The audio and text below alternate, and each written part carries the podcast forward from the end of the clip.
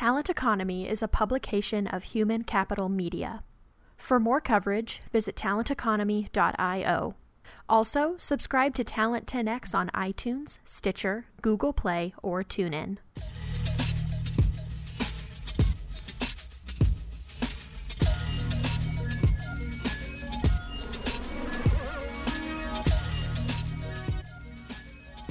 Hello, and thank you for tuning in to this week's episode of Talent 10X. I'm your host, Lauren Dixon, also senior editor over at Talent Economy.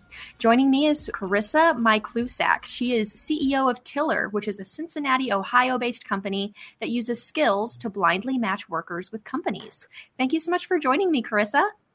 Thank you so much for having me today. I'm really pleased to be here. Of course, thank you. So, you and I met in person at the SHRM conference back in mid June, and we talked about all sorts of different topics. But what I thought most about was your work on how to build responsible artificial intelligence. So, I'm curious what are some of the challenges with humans who, of course, have unconscious bias, um, building AI that aims to remove bias? That's an excellent question and uh, a very important uh, and increasingly, I think, thought about topic. When you're building an AI that's designed to remove bias, there are certainly challenges because every human, whether intended or unintended, just by nature of their background, uh, has certain preferences or unconscious bias uh, that may influence decision making that also, however, if channeled properly, lead rather to really great innovation in the way that products are designed. So, what's important is to, when you're looking at a team, for example, that's really going to pioneer a new technology uh, or a managing team that's going to be responsible in early days of machine learning and building AI to influence decisions that then the machine, if you will, or the AI are going to repeat in the future, that you have a very diverse group of individuals so that rather than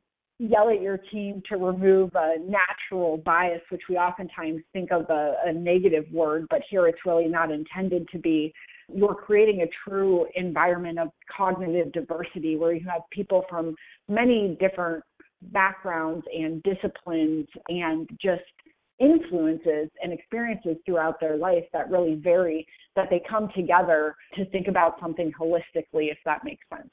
Yes i understand that having a diverse group that reflects the diversity of the world can then help to build better products to then sell to that diverse group around the world.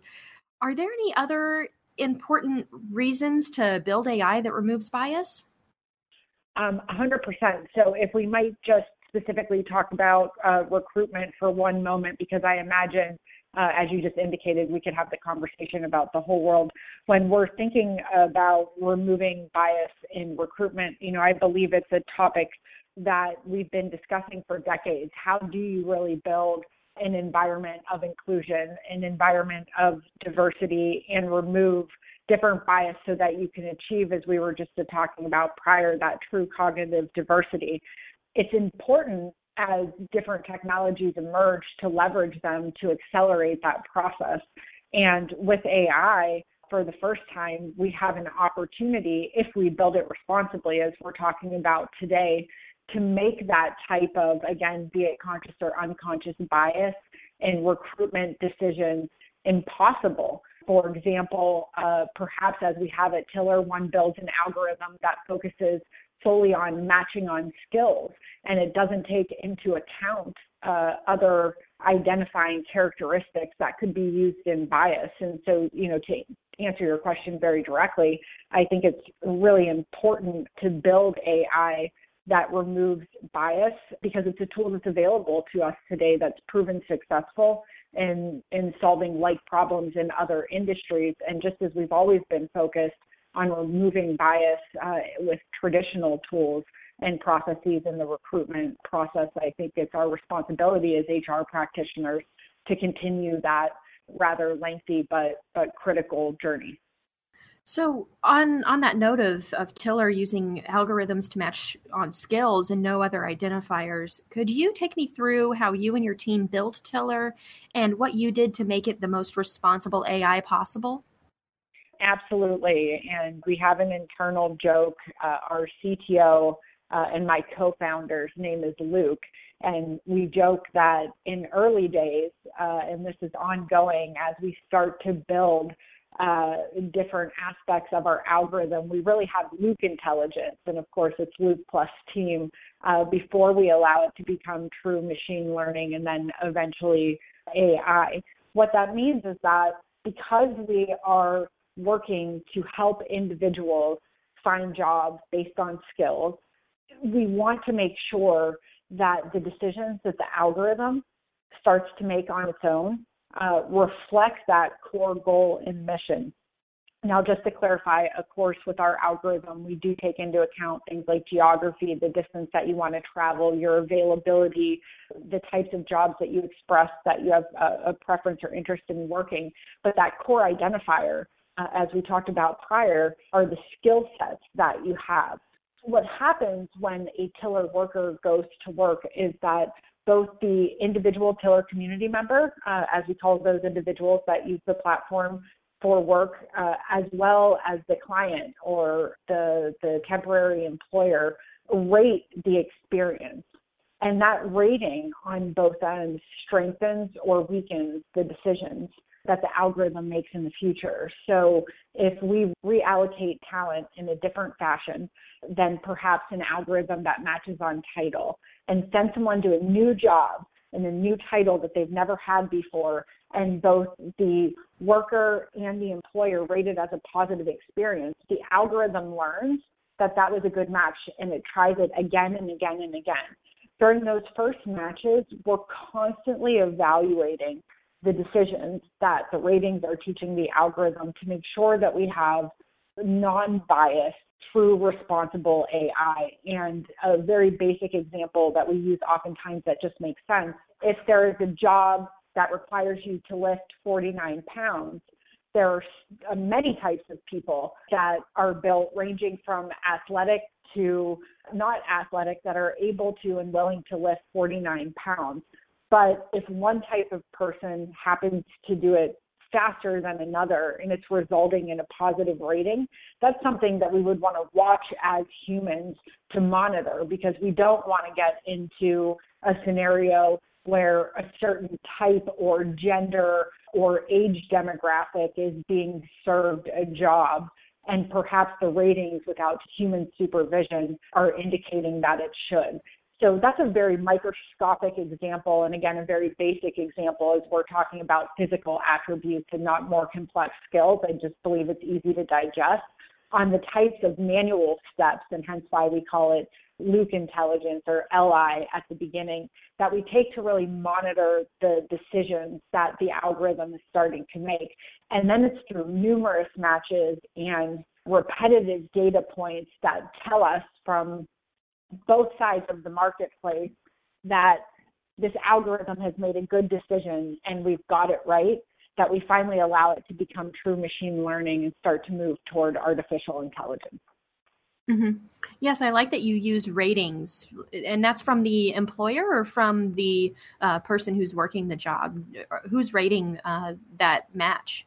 Both the employer and the person working the job. So both at the end of a shift or at the end of a long term job, the worker as well as the employer will both rate how they enjoyed the job uh, and what the overall satisfaction levels will.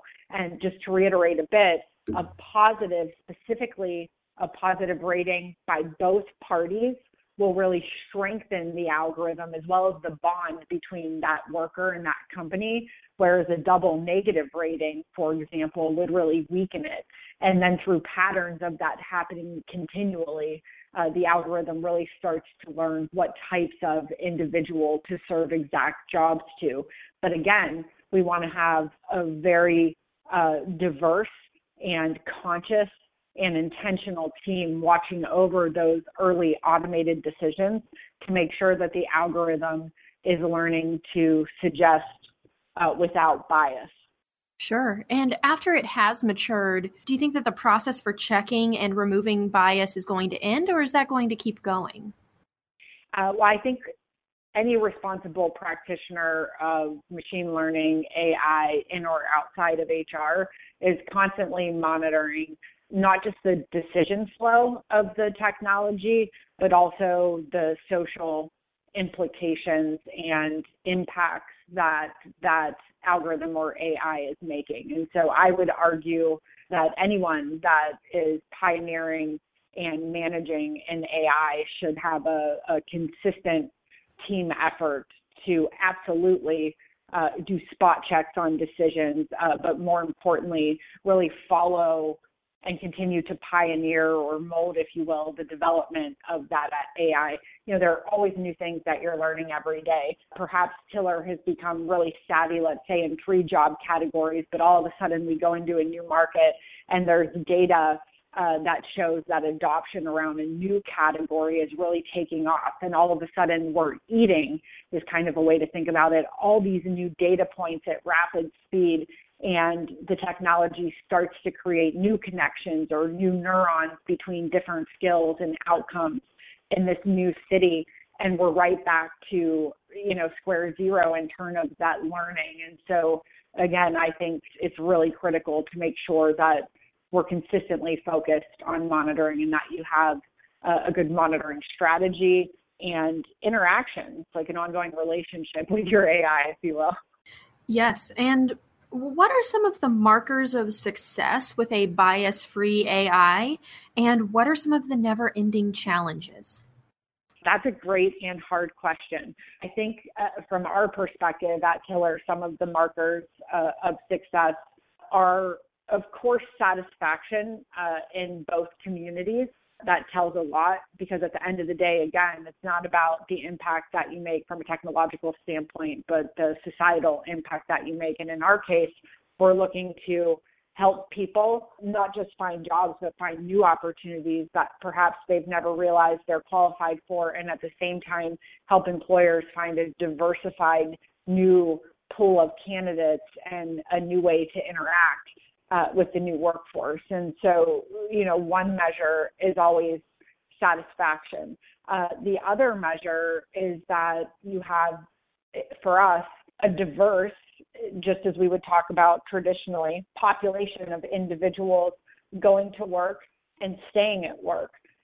To flip very quickly to challenges, you know, one thing that we can't control is what happens after people are matched and sent to work.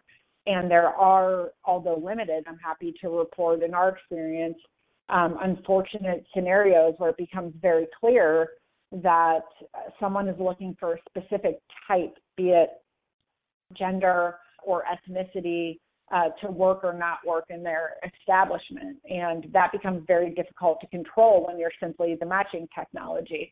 And so, uh, limited incidences of those types of offline impacts, I think are an indication of success, but also one of the ongoing challenges. And so I think I've learned, you know, early on that the most important aspects of what you build from a technological standpoint are the impacts that it makes in, in the real world. And the ongoing challenge is to really minimize any negative impacts that the technology could make unintentionally and certainly unintentional by the people that are pioneering it, monitoring it, championing it day in and day out.